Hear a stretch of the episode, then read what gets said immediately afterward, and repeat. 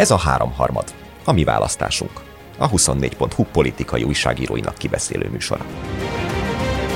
Ugye egy olyan frakcióban, amelyik 13 éve semmilyen ügyben, de tényleg a lift nyomógombok feliratozásának ügyében nem fordult elő, valaki vegye a bátorságot azzal kapcsolatban, hogy kiszavaz a frakcióból. Most, amikor az elmúlt évtizedek legfontosabb geopolitikai kérdése kerül napirendre, akkor Orbán Viktor, amit tudhatunk ugye a tegnap Kocsis Máté által elmondottakból, ő megkéri a frakciót arra, hogy támogassák, mire fölpattan Cunyiné Bertala Judit, és azt mondja, hogy ő fölöttébb tart az eszkalációtól, föl, fölszólal Tasó László, aki azt mondja, a svédek, az, azok a genderesek, nem, azt, azt, azt, azt, én nem, azt én nem támogattam, azokkal már te, tököm tele van, és azt mondja a Kocsis Máté, hogy jó, de küldjünk egy delegációt, vegyünk tőlük vizelet mintát, nézzük, meg nincsenek-e bedolgozva, be vannak-e ott a Szopornica ellen, és hogyha igen, akkor fölveszük őket a nato.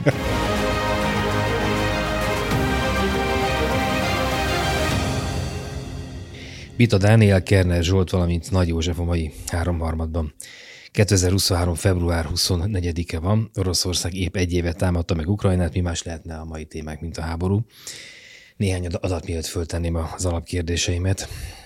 Az egy év alatt több mint 100 ezer ukrán és több mint 200 ezer orosz katona halt vagy sebesült meg.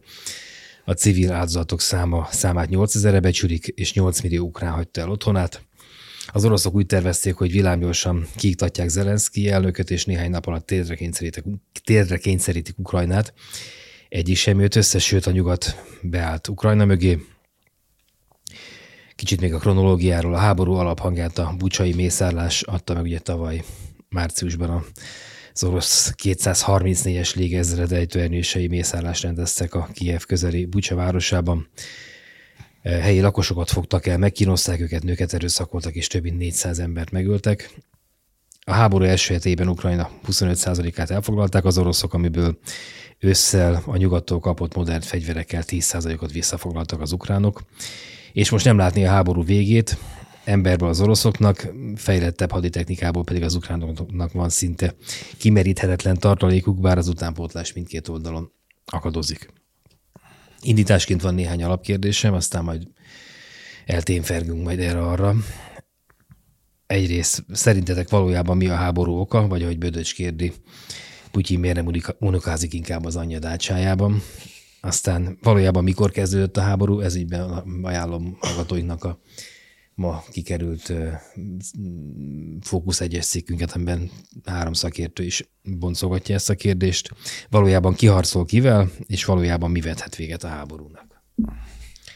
Ezekre, hogyha meg tudtok válaszolni. Tehát akkor menjünk sorba szerintem, és akkor... akkor már nem értünk. Mi volt az első kérdés? Mi a háború oka? Vagy ahogy Bödös kérdi, Putyin miért nem unikázik, unikázik, unikomozik, unokázik inkább az anya dácsájában? Akkor elkezdem ezt. Uh-huh. Ezt abszolút, ezt neked szállom ezt. Erről volt egyébként egy csomó elmélet, hogy mi a háború oka. A legprózaibb oka valószínűleg az, hogy Putyin egyszerűen elszámolta magát.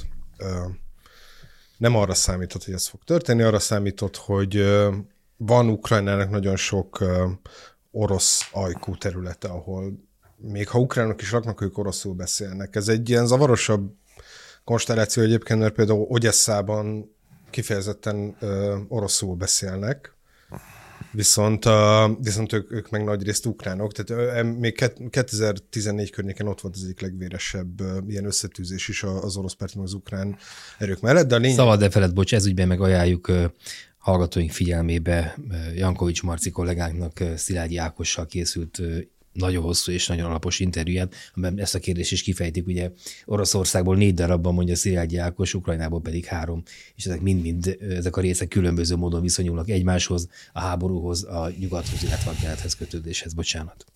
Ja, röviden az elszámolás annyi volt, hogy Putyin arra számított, hogy ahhoz hasonló, mint ami a Krímen és utána a Donbassban történt, amikor ő bevonul, a katonáival, akkor az ukránok, ha nem is a ukrajnai oroszul beszélő szerinte oroszok, azok, ha nem is kitörő örömmel fogják fogadni, de legalábbis passzivitással, és nagyjából ezt tette lehetővé azt is egyébként, hogy a Krímet milyen hatékonysággal foglalja el, és utána, hogy a Donbass meg tudja szállni, ahol már nem volt annyira hatékony a dolog, mint a Krímen, de azért működött. De nem ez történt egyébként nagyon sok mindent alulbecsült itt Putyin. Egyébként ezt annyira nem volt nehéz kiszámolni, mert még a, én a korlátozott képességemben is írtam utána közöttön egy cikket arról, hogy ez a támadás a legnagyobb butaság volt, amit Putyin csinált, hiszen mielőtt megtámadta volna Ukrajnát 2022 elején nyerésre állt valójában. Ott volt 200 ezer katona Ukrajna körül, ezúttal oda a tábori kórházakat is, mindenki aggódott, hogy tényleg támadni fog.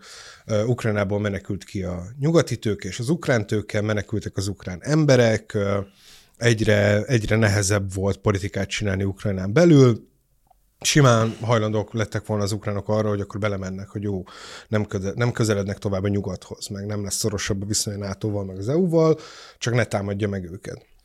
De amint megtámadt őket, akkor ennek így az ellenkezője történt gyakorlatilag, és milyen apróságokon múlik minden, hogyha, hogyha mondjuk Zelenszky elmenekül Ukrajnából, akkor tök máshogy néznek ki az egész. És ráadásul voltak olyan dolgok, és amikor a Kiev melletti repülőtérre dobtak le ejtőernyősöket, ott volt konkrétan, hogy kievi állampolgárok kezdtek el lőni a, ezekre a csoportokra, és egy ilyen félig meddig önszerveződő katonai válasz volt.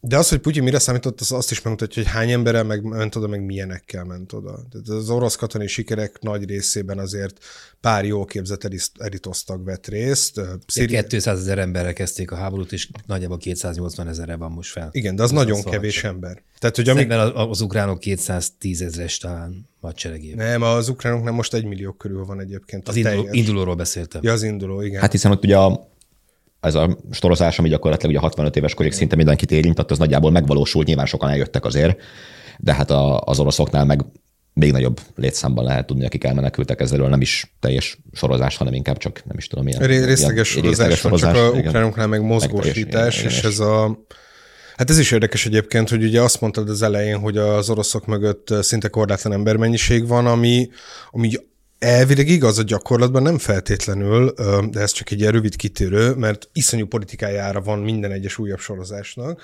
miközben egy honvédő háborúban teljesen normális a mozgósítás. Tehát ott kevésbé tiltakozol totális mozgósítás és az ukránok sokkal több valóban frontot látott és katonaviselt ember tudnak kiállítani, mint az oroszok. De ugye 200 ezer ember mennyire kevés, amikor a prágai tavasz levert a Szovjetunió, akkor 800 ezer embert küldtek egy ennél jóval kisebb országba.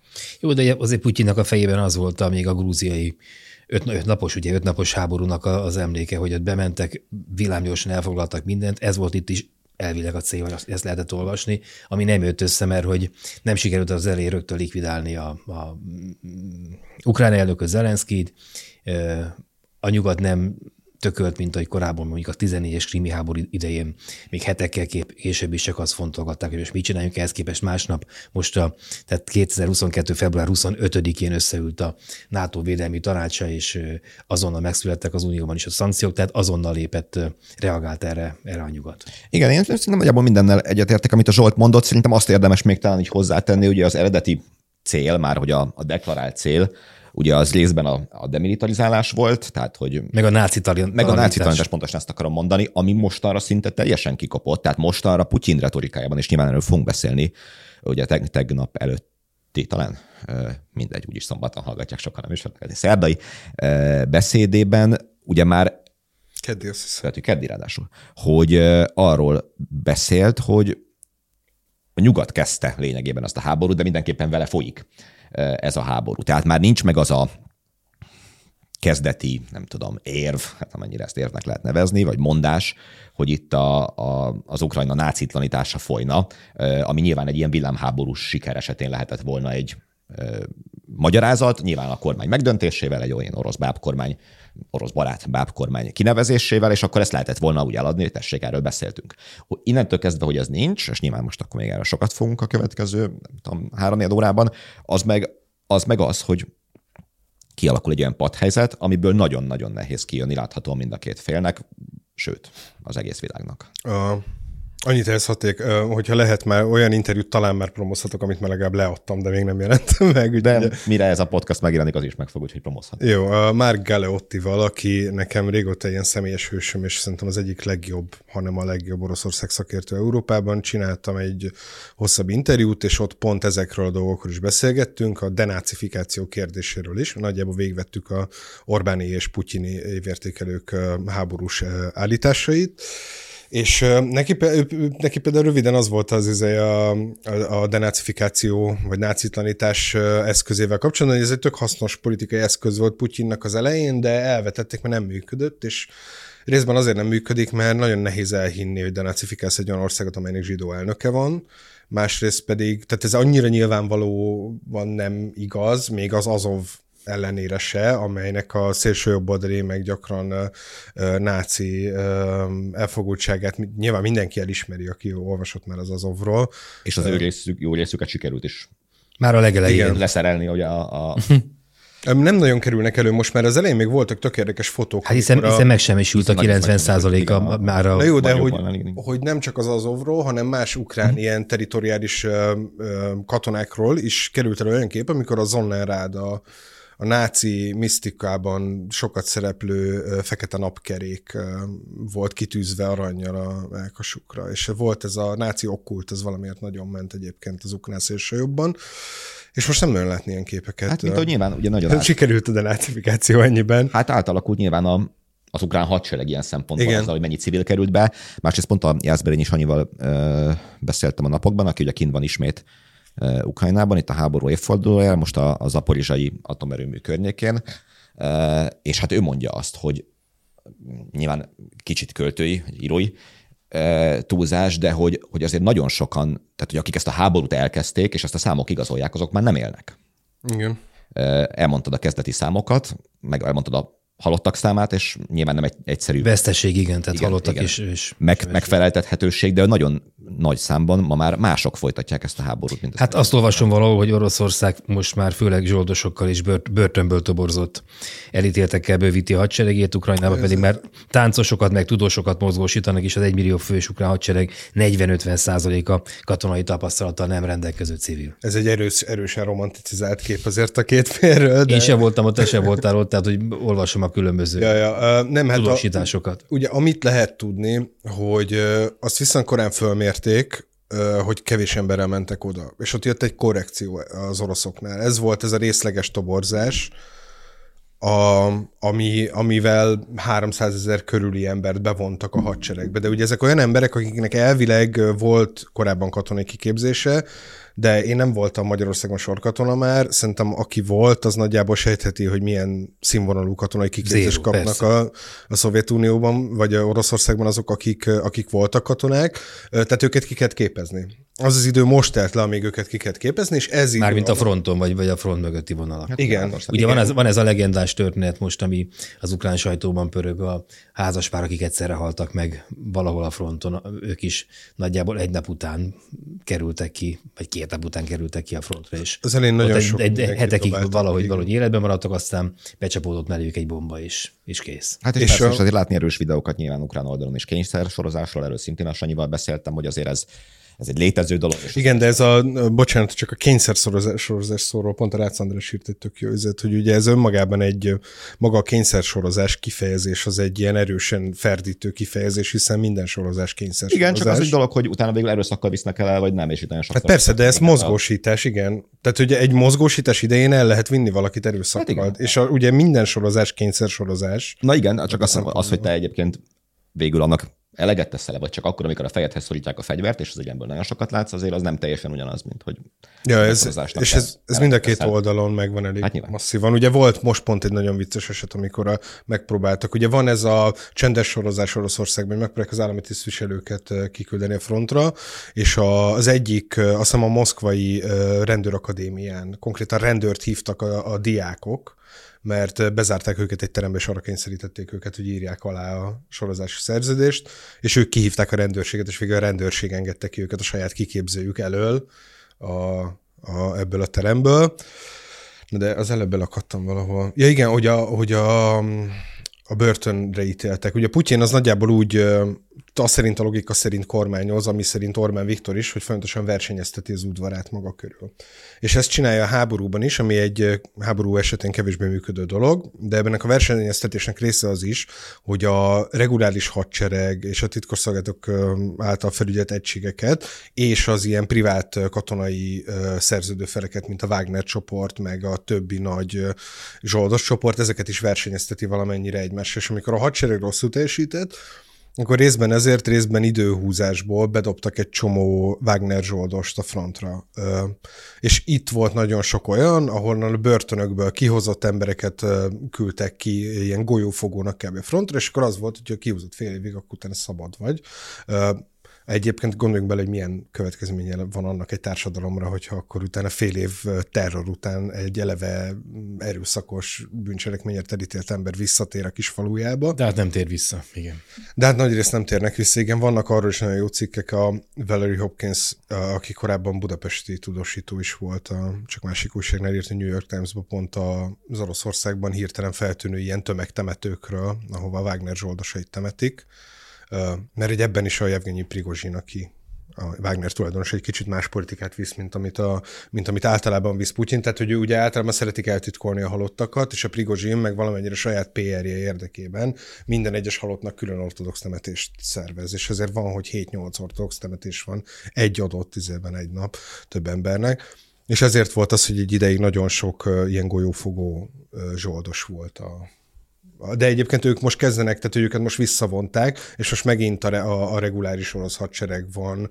Előre is van egy elég nagy harc a zsoldosok meg az orosz hadsereg között. A Prigozsin az például hazárulással vádolta meg a hadsereg vezetőit, mert nem adnak nekik elég lőszert az elmúlt napokban. Ez már csak egy részlettörténet.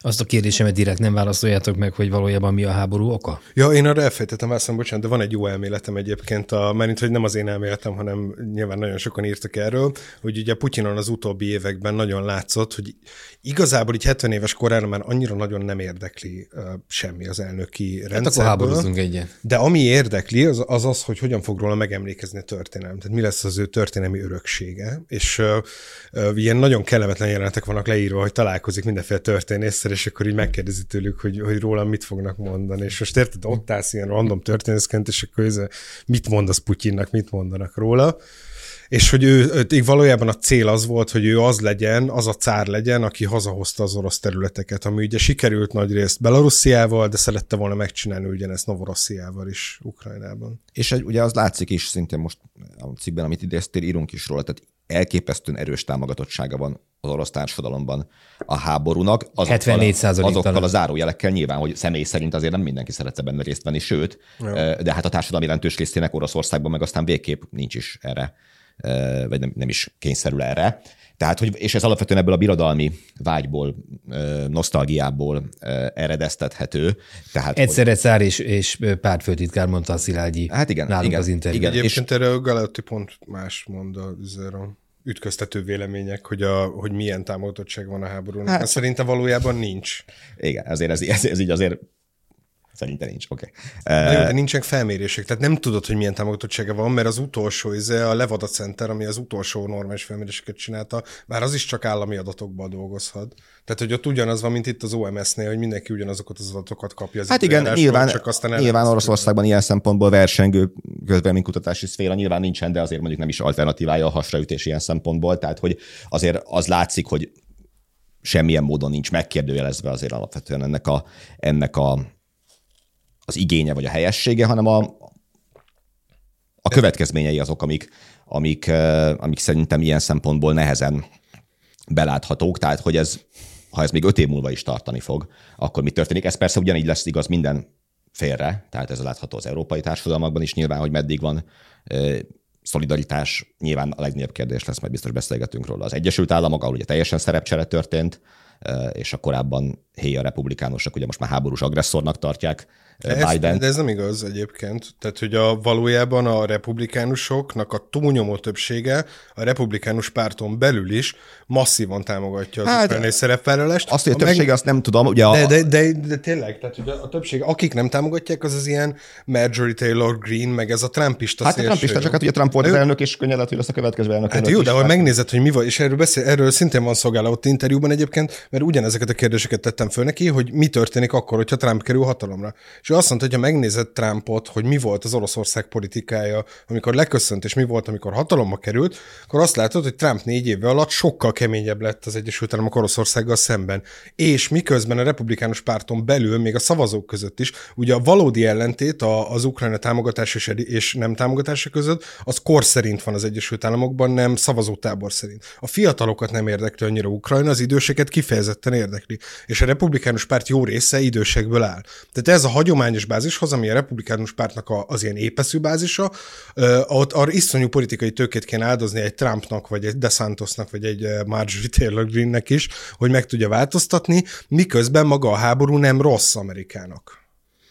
Ja. Ez a Igaz, az igazság. Ez, ez, ez, ezt kimondta. Ehhez, ké, ehhez képest a valóság. Igen, szóval, hogy, hogy azért összességével szerintem nagyon nehezen lesz az fenntartható nyilván az, ami most van, miközben láthatóan nagyon elhúzódó háborúra készül összességében mindenki, mert hogy amennyire nagy területi hódítások voltak a háború időszakában, és nyomultak előre az oroszok, majd szorultak vissza, ahhoz képest hetek, de most már inkább hónapok óta egy nagyon szűk területen, ugye Bakmut környékén mennek a harcok, és nem nagyon látja azt senki, hogy ebben hogyan lesz változás, hogy nagy területeket hogyan tudna Ukrajna visszafoglalni. Ugye, ahogy mondtam is, az első hetekben 25%-át elveszítette Ukrajna, aztán őszig nagyjából 10%-ot visszaszedett a 25-ből, és azóta nagyjából ez, ez, ez 1-2 százalék megy ide-oda, az emberek meg hullanak. És ugye ez elvezet ahhoz a problémához, hogy amiről nyilván Magyarország kapcsán sokat beszélünk, tehát hogy azok a az ilyen vágyálmak, hogy akkor azonnali fegyverszünet, vagy ilyesmi, ugye az teljesen abszurd a jelenlegi helyzetben, hiszen maga Ukrajna sem szeretne nyilván azonnali fegyverszünetet. A fegyverszünetnek az a sajátossága, hogy a Ahogy pillanatnyi állunk. helyzetet konzerválja, ami Ukrajna szempontjából még a valamelyest visszanyomulással is rémes, tehát nyilván egy sokkal jobb helyzetben szeretnének ők majd egyszer valamikor fegyverszünetet kötni, és nyilván a, majd beszélünk róla, ugye ez Orbáni álláspont, ezért is sokszor inkább az orosz álláspont védelmének tűnik, mert hogy a, a pillanatnyi tűzszünet az egy olyan helyzetet konzerválna, amit utána aztán hát nehezen látszik, hogy hogyan fogsz tudni megváltoztatni. Nyilván az egy másik kérdés, hogy itt ki mit könyvelhet el sikernek. Tehát ugye most már az ukránok a Krím visszaszerzéséről is ábrándoznak. Nyilván kérdés az, hogy azok a szakadár területek, ahol egyébként ezekkel a orosz fegyverek árnyékában megtartott népszavazásokkal hoztak döntéseket. Ott mi történhet, hogy Ukrajnának melyek azok a területei, ahol egyáltalán fölvethető az, hogy, hogy visszaszoríthatók az oroszok, miközben az oroszok meg nyilván, vagy Putyin azt azért nehezen fogja tudni sikerként eladni, hogyha a két-három valahány éves háború végén nem hoz el semmit, vagy szinte semmit Ukrajnából. Ugye Oroszország, Oroszország nem veszítheti el, és nem is nyerheti meg a háborút, foglalt össze valamelyik szakértő a minap. Igen, viszont egyébként a nyugati támogatottság azt szerintem azért nem annyira törékeny, mint amennyire a legtöbben látj, törékenynek látják. Mert igazából az Egyesült Államoknak és Európának is sok szempontból tök jó, hogy van ez a háború. Az Egyesült Államoknak viszonylag logikus, hogy miért jó. Egyrészt azért, mert az orosz energia ról való lecsatlakozás miatt több európai ország veheti meg az ő drága folyékony LNG gázát. Ez az egyik, de ez egy kisebb része. A másik az, hogy a védelmi költségvetés 8%-et költik most a Ukrajna támogatására az Egyesült Államokban, és ez a 8% ez nagy részt amerikai fegyverek vásárlásra megy el. Tehát az a 8%, amivel ők Ukrajnát támogatják, azt tekinthetjük gyakorlatilag egy amerikai hadiparnak szánt állami szubvenciónak is. És az amerikai hadipar az eleve úgy épül föl politikai igények szerint, hogy majdnem minden államban van valamilyen nagy vagy ilyen képviselőnek a területén van valamilyen nagy hadikomplexum, ahova konkrétan oda megy a pénz. Tehát ez a pénz, ez vissza jól eloszlik, mint, ami, mint ilyen gazdaságpörgető állami szubvenció az amerikai elitben. Az a 8 amit ők elvég Ukrajnának adnak, Miután ezeket a fegyvereket átadják Ukrajnának, az más dolog, de ez gyakorlatilag állami segély az amerikai iparnak. Az, hogy Európának miért jó, az azért, azért jó Európának, mert sokáig az Egyesült Államok nem figyelt Európára, és akkor jött ez a, amikor egyébként eredetileg kitört ez a háború 2014-ben, akkor jött az a hirtelen felismerés, hogy egyébként Európa nem tudja megvédeni saját magát semmilyen külső fenyegetéstől. És iszonyú pénzeket kellene költeni a haderő modernizálására. Ez a folyamat egy csomó helyen elindult, például Franciaországban nagy részt elindulgat, és Németországban meg nem nagyon indult el.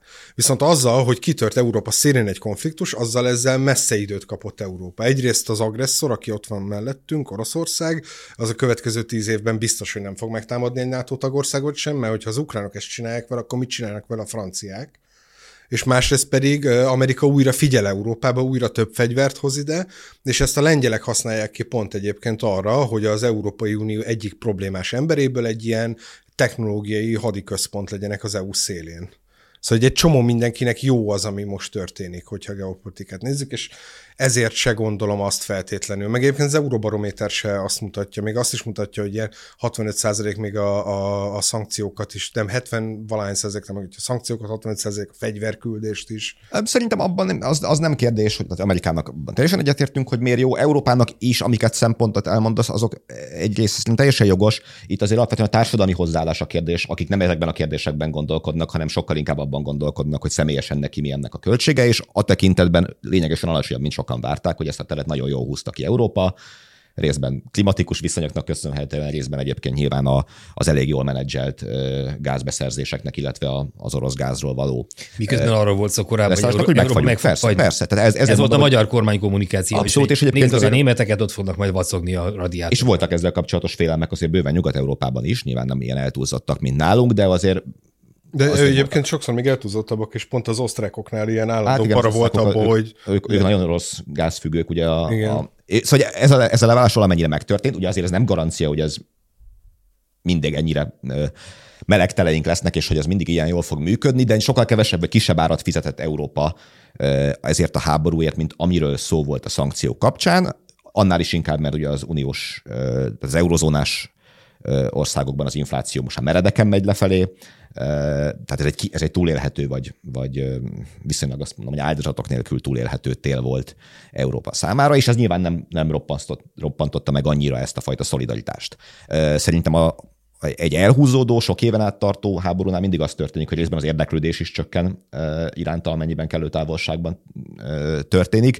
Részben azért nyilván fölvetődik bizonyos politikai erők részéről mindig majd az is, hogy egyébként konkrétan mibe kerül ez nekünk, és ezekkel lehet egyébként ezt apasztani, de a jelenlegi helyzet az, az szerintem is egyelőre elég világos itt, itt most a, a háború első évén. Csak ugye nem kizárt, hogy négy év múlva is fog megtartani ez a háború. Hát sőt, nagyon valószínű inkább, hogy fog tartani, hiszen már kilenc éve tart valójában. Igen, igen, igen, most a totalitását nyilván ráadásul ugye az is történhet, tulajdonképpen ez is történt ugye az előző uh, ukrán-orosz háborúval, vagy konfliktussal, vagy hívjuk bárhogy, hogy egyszerűen beszűkült, de területileg, de fönnmaradt. Na hát sikerült nektek kettőtöknek teljesen szétvenni azt a struktúrát, amit Abszolút. erre a beszélgetésre terveztem, mert hogy a, Ez volt már, már, már az elején felsoroltam a, négy, a négy alapkérdést, abból egyikre se sikerült válaszolni, ellenben már a, az áró gondolatokat már a harmadik percben sikerült kifejtenetek. De, hát akkor én, én... Azt, hogy mióta tart, azt most meg is beszéltük. Röviden. Hát nem, a mióta tartott se beszéltük meg, mert ugye elég különböző koncepciók, hogy vagy tavaly február 24, vagy 14, vagy, vagy még korábban elkezdődött, vagy már a... Ez, ez mindig az egyébként, tehát hogy ez egy teljesen más háború, ami tavaly február óta van, mint ami az előtte lévő nyolc évben volt.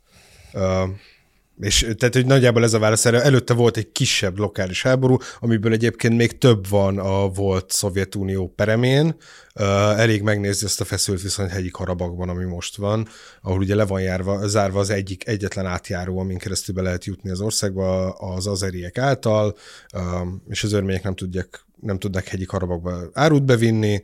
Ez egy olyan konfliktus volt, amit az oroszok biztosítottak. Tehát ott az oroszok voltak a béke kulcsa, ott van Abházia, Moldávia is éredezik, tehát hogy, hogy ezek ilyen kisebb helyi helyi konfliktusok voltak eddig, és az Ukrajna is ilyen volt. Ja, csak ahhoz próbáltam nektek feldobálni a kis narancssárga és mindenféle labdákat, hogy olyanokat mondjatok, hogy 2004 narancsos forradalom, 2008 NATO tagjelöltő státusz Ukrajnának és Grúziának, 2008-ban szintén az ötnapos háború, aztán 14 krím, de hát akkor ezeket most minden hát engedjük. A Wikipédiához mindenki tudunk irányítani, igen. Hát nem, a Wikipédia még akkor az zavarikban mi már említett két cikkünk, ez meg az által még nem olvasott harmadik cikkünk, ez az olvasókat.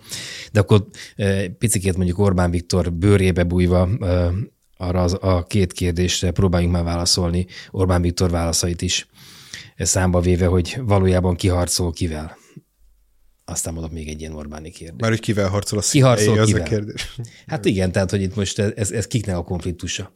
Szállazzuk már ezt szét, vagy, vagy rétegezzük szépen egymásra azokat, hogy ki ki kivel harcol. Nekem tényleg az a benyomásom, hogy alapvetően ezt is megbeszéltük a tekintetben, hogy Akkor mondok egy másikat. De ezt Van egy- egy, két mondatok elmondok, amit szerintem érintettünk ilyen szempontból, tehát hogy az nyilván egy az Ukrajna, meg az ukrán nép szuverenitását nem különösebben tiszteletben tartó álláspont, hogy itt Amerika harcolna az oroszokkal, és hogy nekik kell majd békét kötniük, tehát azért ezt, ezt nem gondolnám, hogy bármelyikünk osztja. Azt a szempontot rendszert meg a Zsolt elég alaposan elmondta, hogy bizonyos nyugati érdekek nyilván vannak ebben a háborúban, de azért ez nem a harcoló felek kiléte kapcsán kerül. elő. A mi kormányfőnk azt mondja, hogy akkor lesz vége a háborúnak, hogyha Or- a Orbán Viktor, hogyha az oroszok leülnek az amerika, amerika, amerikaiakkal tárgyalni. Ők Igen, de ugye, ezt el. ugye ez nem igaz. A, erről egyébként beszéltünk a, a Galeottival, és most elmondom az egész. Legközelebb meghívjuk őt helyetted, és akkor... Egyébként sokkal kellemesebb ember, mint én vagyok, úgyhogy nyugodtan. Betoljuk ezt a három linket a podcastba, aztán tessék elolvasni, megyünk haza. A, szóval beszéltünk erről, és ő, ő azt mondta, hogy neki azt tűnt fel, hogy kicsit érdekes az az ellentmondás, amit Orbán mondott, hogy egyrészt azt mondja, hogy ez két szláv név háborúja, másrészt, másrészt azt, hogy a békéről Amerikának kell tárgyalni Két Oroszországgal. orosz meg az amerikai. A két testvérnép.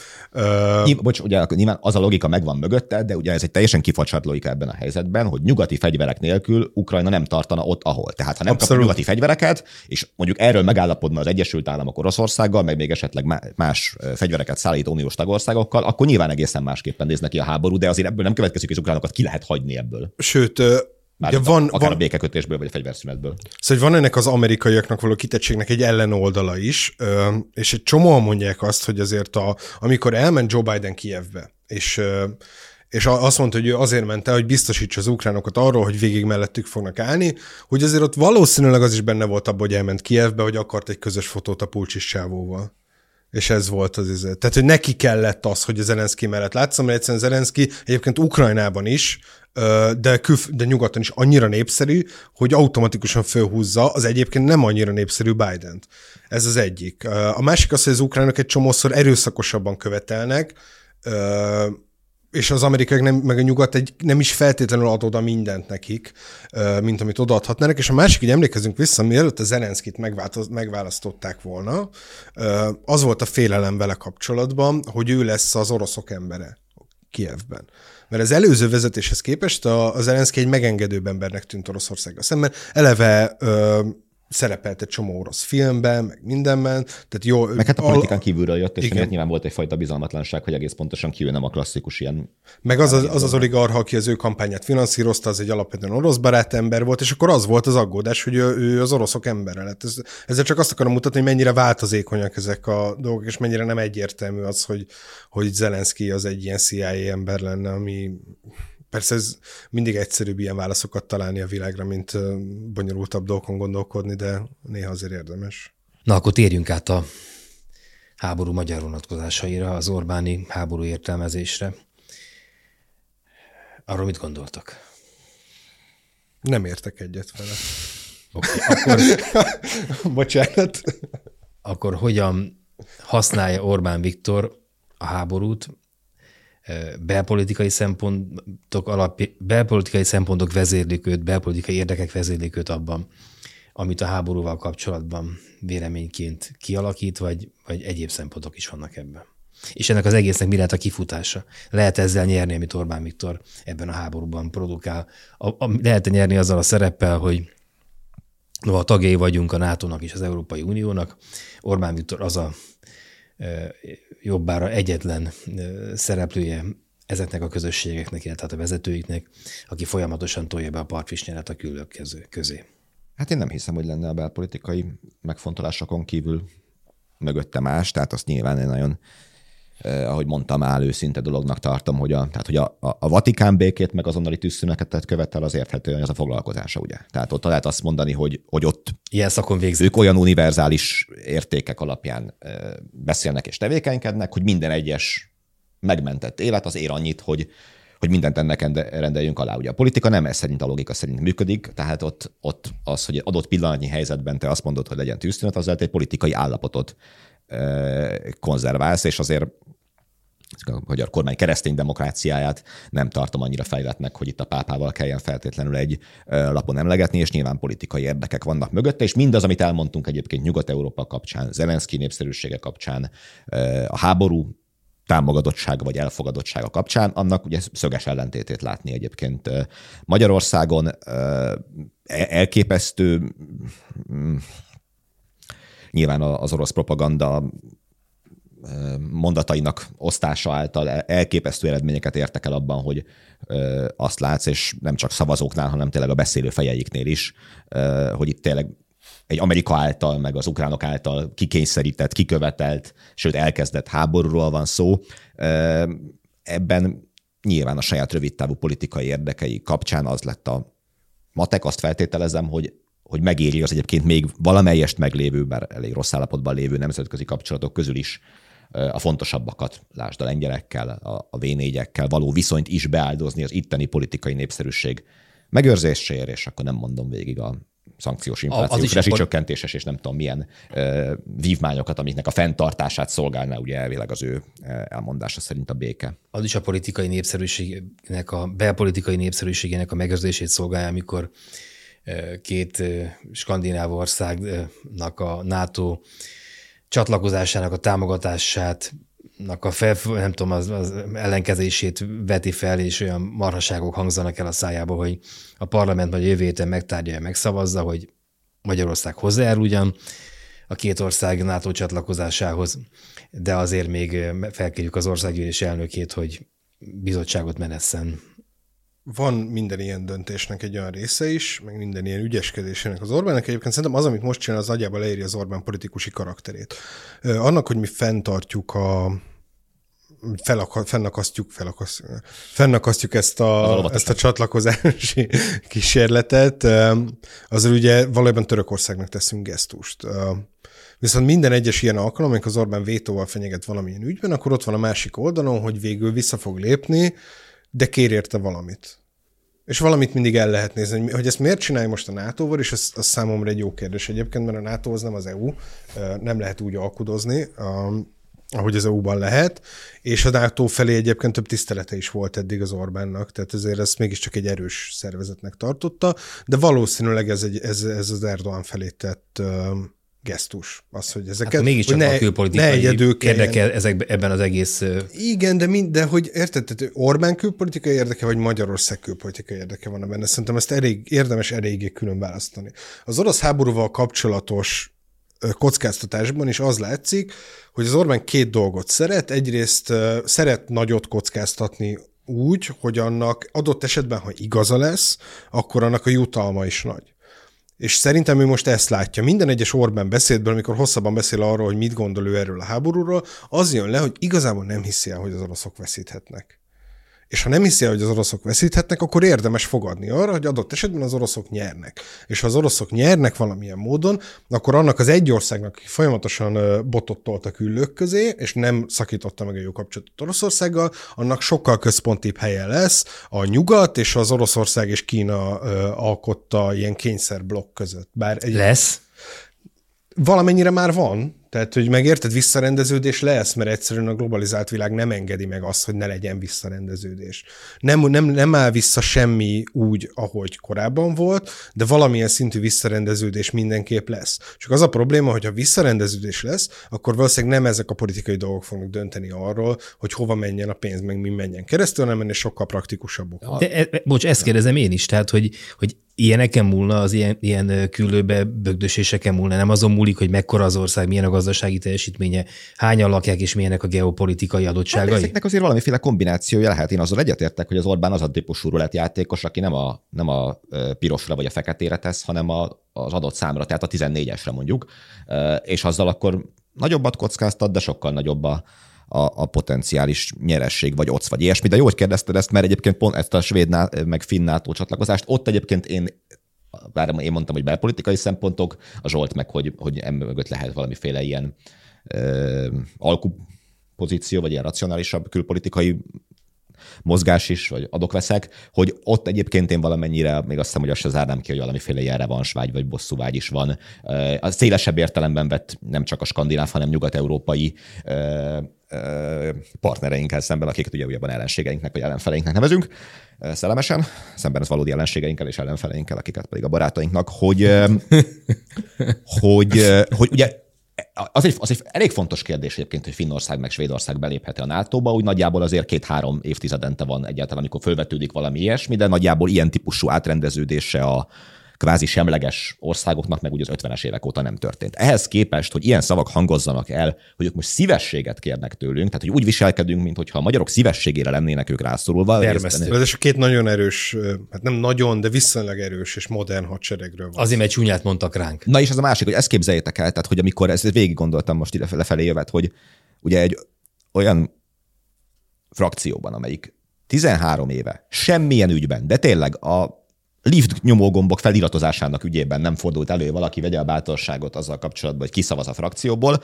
Most, amikor az elmúlt évtizedek legfontosabb geopolitikai kérdése kerül napirendre, akkor Orbán Viktor, amit tudhatunk ugye a tegnap Kocsis Máté által elmondottakból, ő megkéri a frakciót arra, hogy támogassák, mire fölpattant Cunyiné Bertal a Judit, és azt mondja, hogy ő fölöttébb tart az eszkalációtól, föl, fölszólalt Tasó László, aki azt mondja, a svédek, az, azok a genderesek, nem? Azt, azt, azt, azt, én nem, azt én nem támogattam, azokkal már te, tököm tele van, és azt mondja a Kocsis Máté, hogy jó, de küldjünk egy delegációt, vegyünk tőlük vizelet mintát, nézzük meg, nincsenek-e bedolgozva, be vannak-e ott a Szopornica ellen, és hogyha igen, akkor fölveszük őket a nato Tehát, hogy, hogy ezt, ezt és ugye viccet csinálnak az egészből, mert egyébként elképzelhető, hogy egy sokpárti, nyugati országban működő kormányban ez így működik, hogy valaki tényleg azt gondolja, hogy ne bővítsük a nato mert egyébként ő békepárti, zöld, nem tudom, háború ellenes. És vannak olyan árnyalatok, akik azt mondják, hogy nem tudom, mérlegeljük ezeket, de egy olyan kormány többségben, ami soha semmilyen ügyben, talán nem tudom, egyszer a halálbüntetésnél bábozták el ezt, hogy ketten megszavazták a a Fidesz frakcióból. Előáll egy olyan helyzet, hogy azt mondják, hogy ebbe komoly vita van, és itt ezt mind most mérlegelni kell, és igen, csak delegációt küldve meg, meg a, hát az Orbán kérésének vonakodva végül, miközben hát nyilván mindenki tudja, az Orbán kérése ez, hogy, hogy szopassuk még őket egy kicsit, aztán majd nem féljenek. És e- erre... Ez már belpol. Ez már belpol. Eljátszani befelé, hogy velünk ezt nem lehet megcsinálni. Aki csúnyát mond ránk, az, az, az legalábbis ez, ez kap, kap, kap, kap, kap egy tocos. Igen, de kifelé meg azt játszák, hogy az Orbán támogatja ezt, de a frakció, amelyik így megemberelte magát, hogy annyi uh, szuverén, önálló ember van abban a frakcióban, hogy, hogy itt komoly, nagy nehezen keresztül fogja verni a frakcióján, hogy megszavazzuk Svédország és Finnország NATO csatlakozását. Ha amikor a, arról volt szó, hogy a Fidesz kizárnák az Európai Néppártból, akkor összeült egy bölcsek tanácsa, amelynek az osztrák szabadságpárt, és nem is jut eszembe, hogy ki volt az, amelyik vezetője volt, aki ellen legalább ugyanannyi vizsgált volt, de ő is tagja volt ennek a bölcsek tanácsának, és, és amikor ő kormányon volt, akkor legalább ugyanannyi vizsgálat. Néppárt és a Süsszel, igen, a, Süsszel, a Szabadságpárttal való koalíció miatt volt ő. Igen, igen, igen, és azért a Heidnert akartam mondani, a Heidner meg meghalt. Igen, igen, igen Süsszel volt a bizottságban, és a, a Szabadságpárt. Az már múlt köszönöm kiderült, hogy az osztrák nevek azok nem jutnak eszembe általában, mint a az kancell... osztrák pártok sem jutnak eszembe. de a pártok se. És akkor az Orbán jót rögött azon, hogy ezek szerint 15 év múlva ő is ülhet majd itt, és ítélkezhet a fiatal szélső jobboldalinak vélt vezetőkkel kapcsolatban, és szerintem most pont ugyanennek a külpolitikai bosszúja zajlik, hogy akkor így nagyon jót röhöghet ezen egyébként az Orbán, hogy akkor mi küldünk, érted, delegációt Svédország. Verik el még a négereket megnézni, igen. Hogy... Hogy, ezek, hogy, van, hogy áll a jogállam Svédország, Finnországban, iszonyú poén lehet. Bocsánatot kérnek el tőlünk a támadásra. Ez, ez, ez, nyilván egy olyan dolog. Nézném ahogy... a fejeket tényleg, hogy a bizottság megérkezik, hogy fogadják, kik mennek ki a bizottságban, ott kik fogadják, milyen mondatok hangzanak ezt. Ugye a bizottság önmagában... már nem fog kimenni, hogy megszavazták, hogy Igen, igen, nem. önmagában egy Ez most nem teljesen világos nekem, de. Hát jövő héten kerül parlament elé, mikor igen, lesz ebből megszavazás, nem tudom, hát azért csak nem húzzák hónapokig.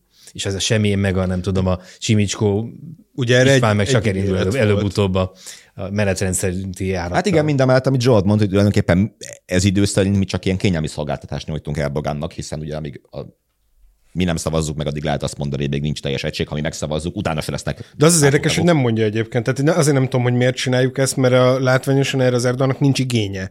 Tehát, hogy ő viszonylag határozottan elmondja, hogy mi ezzel a problémája, hogyan lehet megoldani ezt a problémát, és hogy addig nem Sőt, fogják. Igen. És mintha nincs... azt is mondaná, hogy tulajdonképpen a finnekkel olyan nagyon sok problémája nincs. Igen. ugye a svéd NATO csatlakozással van a különböző kurd. Ez, ez változott időközben, de eleinte a finnek volt, de azóta nincs. És azért nem értem feltétlenül, hogy ez egy ilyen egy ilyen önként vállalt uh, támogatásnak tűnik nekem az Erdogan felé. Gondolom az Orbán azt gondolt, hogy hát mindig kényelmesebb, hogyha van valaki melletted a, a magányban, és akkor ez. Uh, de, de látványosan nem utal rá az Erdogan, hogy hát itt, itt nincs egyébként uh, rajtam kívül sem meg egy. Akinek ugye a béke Nobel-díját is feszegeti már a mi részvételünkkel a türk tanács. Tehát, hogy... Hát igen, de most ugye épp a elnöki pozícióját is feszegeti a török nép, úgyhogy ezt majd meglátjuk egy pár hónap múlva.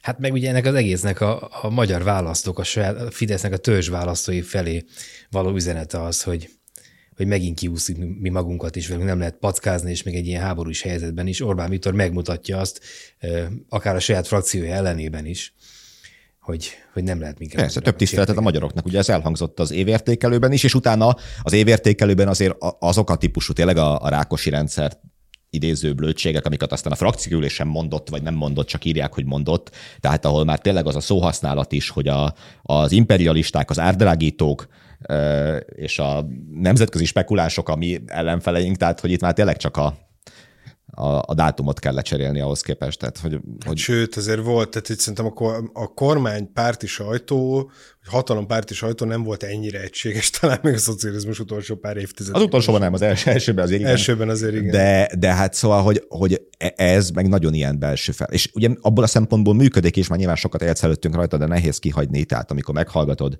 tényleg Bencsik Andrást, aki most már deklaráltan is bevallottan ismét a Szovjetuniónak drukkol, vagy megnézed Nagy Feró érkezését az évértékelő Trencsényi kollégánkkal. Az, az, idéz, idézzük fel még az azt a mondatokat. meg az, a, hogyha, tehát, hogy... Orbán Viktor bármit mond, mondhat, hogyha ha hülyeséget mond, vagy nem azt mondja, ami az igazság, akkor is az az igazság, mert mögé állunk, és akkor így megyünk az igazság felé, és az igazság maga megváltozik pusztán attól, hogy Orbán Viktor mondja. Ami, hát ugye a, a legszektásabb, legborzalmasabb, leg, legbolsevikabb gondolkodás, ami létezik a Földön. Persze, de ott hangzott el egyébként az Ukrajnához való magyar hozzáállása kapcsolatban ez a... Mi is volt az idézet? Védik a faszomat. Igen, pontosan. Valami ilyesmi. Egy ukránok a hazájukat Hazájuk. védik kérdésre. Azt, azt válaszolta nagyfelől, hogy védik a faszomat. Ami hát egy nézőpont tulajdonképpen. Amitől eltekintenénk. Igen. Igen, de ezt, amit megbeszéltünk, tehát hogy iszonyatosan mély rétegeibe megy le a, a, a kormánypárti közönségnek az, hogy itt tényleg az oroszok képviselik a normalitást, a védendő értékeket, és nem tudom, és ugye nem is akarom az összes párhuzamot fölhozni, mert már tényleg de hogy ugye a Putyin beszédben is, tehát ugyanazok a genderbe beleőrült Nyugat-Európa és nem tudom, tehát mintha, mintha az egy... Magyarországon lennénk, vagy ők lennének, vagy mi lennénk Oroszországban, vagy na, tehát. Szerintem ebben az egészben ugye tök sok párhuzam van, és nyilván viszeg evidencia, hogy ugyan, ugyanezeket használják politikai okokra, de szerintem az egy tök érdekes fejlemény, hogy az amúgy az orosz kultúra nagyságára annyira büszke uh, Putyin, és az, a szuverenitását annyira fontosnak tartó Orbán, azok folyamatosan Amerikában importált politikai kifejezéseket és ötleteket használnak a saját politikájuk megerősítésére. Ez a kultúrháború, ennek egyértelműen amerikai az eredete. Tehát ennek a modern kultúrháborúnak ami gender ideológiáról beszél, ami fake homoszexualitást, fake newsról, homoszexualitás pedofiliával most össze, ami cancel culture, a Putyin cancel culture-t emleget rendszeresen. Tehát érted, és milyen, milyen típus, tehát hogy vagy úgy büszke az orosz szellemi nagyságra, ami egyébként szerintem is kiemelkedő, de volt szlavistaként nem is mondhatnék mást, de milyen, milyen, hogy vagy erre úgy büszke, hogy közben folyamatosan az Amerikából importált törzsi háborús fogalmakhoz kell nyúlnod, mint a cancel culture, meg a gender ideológia. Tehát érted, akkor legalább lenne a gender, nem tudom, jó magyar szavunk. Vagy orosz. Szóval, na mindegy, szóval, vagy orosz, igen. De szerintem ez egy tök érdekes dolog, hogy, hogy az összes kreált kultúrkonfliktus, amiknek egyébként persze van alapja, ugye nyugaton is az van, és ez tényleg egy létező dolog, hogy van a társadalomnak egy jó része, aki ezeket a változásokat egy csomószor ijesztőnek látja. És annyiban igaz a fú, nem, majdnem kell azt a mondatot, hogy annyiban igazán van Vladimir Putyinnak, de hogy, Nyugodtan. hogy annak van némi alapja, hogy ezt egy csomószor félve lehet csak bizonyos közegekben kimondani. Mondd, és nyugodtan majd kivágjuk, mint a Betonhofi Orbánozását a közmédiában. Ja, ja, hát majd legközelebb nem jövök a 24-be úgy általában. és akkor ez ja, ebben az egész az a dermesztő, hogy a, a valós a történések valós indokaitól teljes mértékben eltérő baromságokról beszélgetünk, azokkal van kútmérgezve a magyar társadalom, az orosz társadalom, meg nyilván az amerikai társadalom is. Én nem gondolom ezeket egyébként jelentéktelen ügyeknek alapvetően. Szerintem ezek fontos ügyek, amikről ez a vita szól, de vannak ennél sokkal fontosabb ügyek is. Hát például mondjuk a háború. Igen, például ez. Vagy az, hogy, tehát, hogy azért fontosabbnak tartom a gender, gender, ideológia terrorjának vélt vagy valós kérdéseinél az, hogy mennyibe kerül a sajt. Ja. Tessék. Kemény szavak. Egy, kemény, egy, egy Jakab Péteri kiállás. Varjuk el legalább, az egyetlen szállat varjunk el ma a számos felvetett szából. Legalább a háborúnak vessünk véget. Hogyha. Igen, igen, igen. Tehát, hogy, a, hogy Orbán Viktor politikája számára, illetve Magyarország számára ez a, mostan, a magyar kormány mostani politikája a háborúval kapcsolatban milyen kiutakat kínálnak? Ebbe is berakaptunk már, ne, nem mondja Igen, Vita úr, de meg annyira, nem értünk a végére. Hát mert erre e tekintetben szerintem annyi alapkérdést kell előtte tisztázni, tehát mi lesz a háború vége? Ez, ez szerintem a Zsolt, amit fölhozott, hogy nyilván az Orbán egy olyan álláspontot foglal el, ami után majd, ha egyszer béke lesz, meg tűzszünet, akkor ő azt fogja mondani, hogy de hát ő már öt éve azt mondta, hogy legyen már tűzszünet. Végre Nyugat-Európa is fölnőtt, fölnőtt ahhoz, és megértették. Most nyilván kicsit karikírozom, meg leegyszerűsítem, de hogy olyan álláspontot foglal el, aminek bizonyos szegmensei ugyanazt fogja tudni mondani, hogy végül ők is megértették azt. Migrációügyben is végül megértették azt, hogy kerítések kellene. Ilyesmi kicsit később. Ami ugye egyébként nem igaz, de lehet ezt mondani róla. Csak és hogy akkor Semmi a, se igaz. És akkor a végén, tehát hogy e, így, miközben ezekkel a e, amiket meg te mondasz, hogy a botot tart a küldők közé, közben nyilván végtelen mennyiségű haragot és ellenségeskedést vív ki magával szembe, és ennek a mérlegét szerintem így most nem lehet előre meg, meg vonni, vagy meg, meg fejteni, hogy mi lesz, ezért nem tudunk szerintem rá így most egyértelmű választ adni.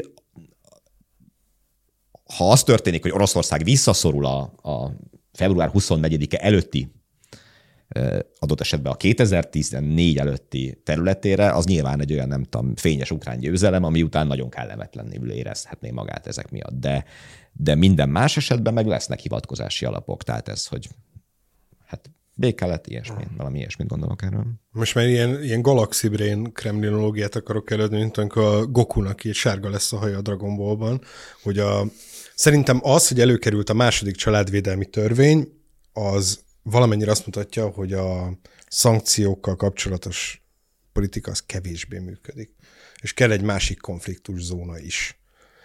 Ez az egyik, amit mutat, a másik pedig az Európai Unió felé üzenet, ahol ugye részben azért nem jönnek pénzek, mert van egy van ez a kiváló nevű horizontális feljogosító feltételek nevű passzus, amely benne van a több éves uniós költségvetésben, és ennek keretében, hogyha valamilyen országon belül nem tartják tiszteletben az Európai Unió alapjogi kartájának elvárásait az emberi jogokkal kapcsolatban, akkor nem lehet nekik pénzt kifizetni. És er, itt a családvédelmi törvény visszavonást kérték ennek és a keretben belül. Emberi jogok, utánozhatatlan, visszaadhatatlan szójáték. Idézte Putyint, ugye? És erre lehet. Eljátszotta Putyin. A másik meg az, hogy szerintem azért az Orbán a, tehát, hogy ő, nem, mi a jó ö, magyar megfogalmazása a behedzseli kifejezésnek? Csupa ilyen izé, anglicizmusokat hozok ebbe a podcastba, de hogy az, Or- igen, az Orbán azért mindkét oldalra tesztétett eléggé, és hiába kommunikál iszonyú erőteljesen a, az EU-s többséggel szembe, minden döntésben részt vesz, és mindent megszavaz. És ez ad némi lehetőséget arra, hogy a végén azt kommunikálhassa, hogy ő azért végig ahhoz a csoporthoz tartozott, amelyik győzött mind a két esetben. Annál is inkább, mert arról nem beszéltünk, és nyilván elvicceltük, hogy elkarikíroztuk ezt a frakcióbeli megosztottságot, és azokat a későre menő vitákat, amik ott folytak a svéd meg, NATO, svéd meg finn NATO csatlakozásról, aközben ugye azért a héten mégiscsak Novák Katalin ott volt Lengyelországban, találkozott Bidennel, és a felől sincsen sok kétségünk nyilván, hogy Novák Katalinba kiprogramozta be ezt az álláspontot, de azért ez kifelé már kevésbé tűnik nyilván komikusnak, hogyha egy országnak egyébként az államfője valamelyest a legkövezettebb úton megy, és arra majd akkor nyilván akkor azokat a képeket, meg azokat a mondatokat, meg azokat a készfogásokat, meg azokat a sajtóközleményeket is elő lehet majd venni, amiket egy szintén fideszes közjogi méltóság követett el, hajtott végre, mondott el és szorított Igen. meg. Az egyébként tök érdekes, hogy a Novák Katalin tényleg egy ilyen alternatív külpolitikai szereplő lett a, a Fideszben, a, az a középen álló Orbán, a nagyon agresszív és orosz barát Szijjártó, túloldalán ott van a Novák Katalin, aki igyekszik megértőbb lenni Ukrajnával kapcsolatban. Sokszínű néppártal vagyunk. Igen, ugye Varsóban. Varsóban nem ezért küldték egyébként a Novák Katalint, a hanem azért, mert ő a köztársasági elnök. És Persze, csak a, hát... a bukaresti kilenceseknek, a, a, tehát a találkozók azok a hadsereg főparancsnokai között zajlanak egyébként. Hadd had promózzam már itt a hamarosan megjelenő interjú mellett, hogyha valaki élvezte ezt az elmúlt egy órát, akkor még a Republikan Intézet podcastjában is voltam, és ott is lehet ugyanezt hallgatni, és ott erről beszéltem. Hm. Hát, ilyen záró gondolatként, hogyha megengeditek, ugye beszéltünk mindenféle ilyen politikai taktikai, meg, meg mindenféle húzásokról, meg témák bedobásáról, pozíciókról, csak ugye közben tényleg az a helyzet, hogy ott emberek halnak meg. Százezrek, meg, meg, meg ugye milliók hagyják el az otthonaikat, és ha már a promó egyik kedvenc interjúm nekem a Vekeri Tamással négy évvel ezelőtt készült. Azóta már meghalt szegény interjú, ahol a, ugye még jóval a háború előtt voltunk, és akkor mondta azt a Vekerdi, hogy hogy megint érzi azt, hogy jönnek fel ezek a több évtized nyugalom után jönnek fel ezek a, ezek a gyilkos indulatok, és a legrosszabb ösztönök törnek elő, és akkor hadd, idéznék, hadd idézek tőle egy két-kettő mondatot, ugye mondja ezt négy évvel ezelőtt. Ha majd meghalljuk egy nagy államférfi szájából, hogy utolsó csepp vérünkig küzdeni fogunk a hazánkért, a kultúránkért, a fehérfaj felsőbbrendűségért, a proletariát isért, tök mindegy, tök mindegy miért, jusson eszünkbe, hogy mindig, de mindig a te utolsó csepp véredre gondol a szónok, sose a sajátjára. Aztán később azt mondja, és háborúzunk, pedig a háborúzás nem emberi, a béke az emberi, a háború állati. Háborúban állattá méghozzá nem szép, egészségesen nem beteg, téboly után gyilkoló állattá zőlünk vissza, ami ennél az állat nem válik soha. Na most erre várjam rá vagy az, hogy puszi mindenkinek, de Sikerült azért, azért elvartam. Na, puszi.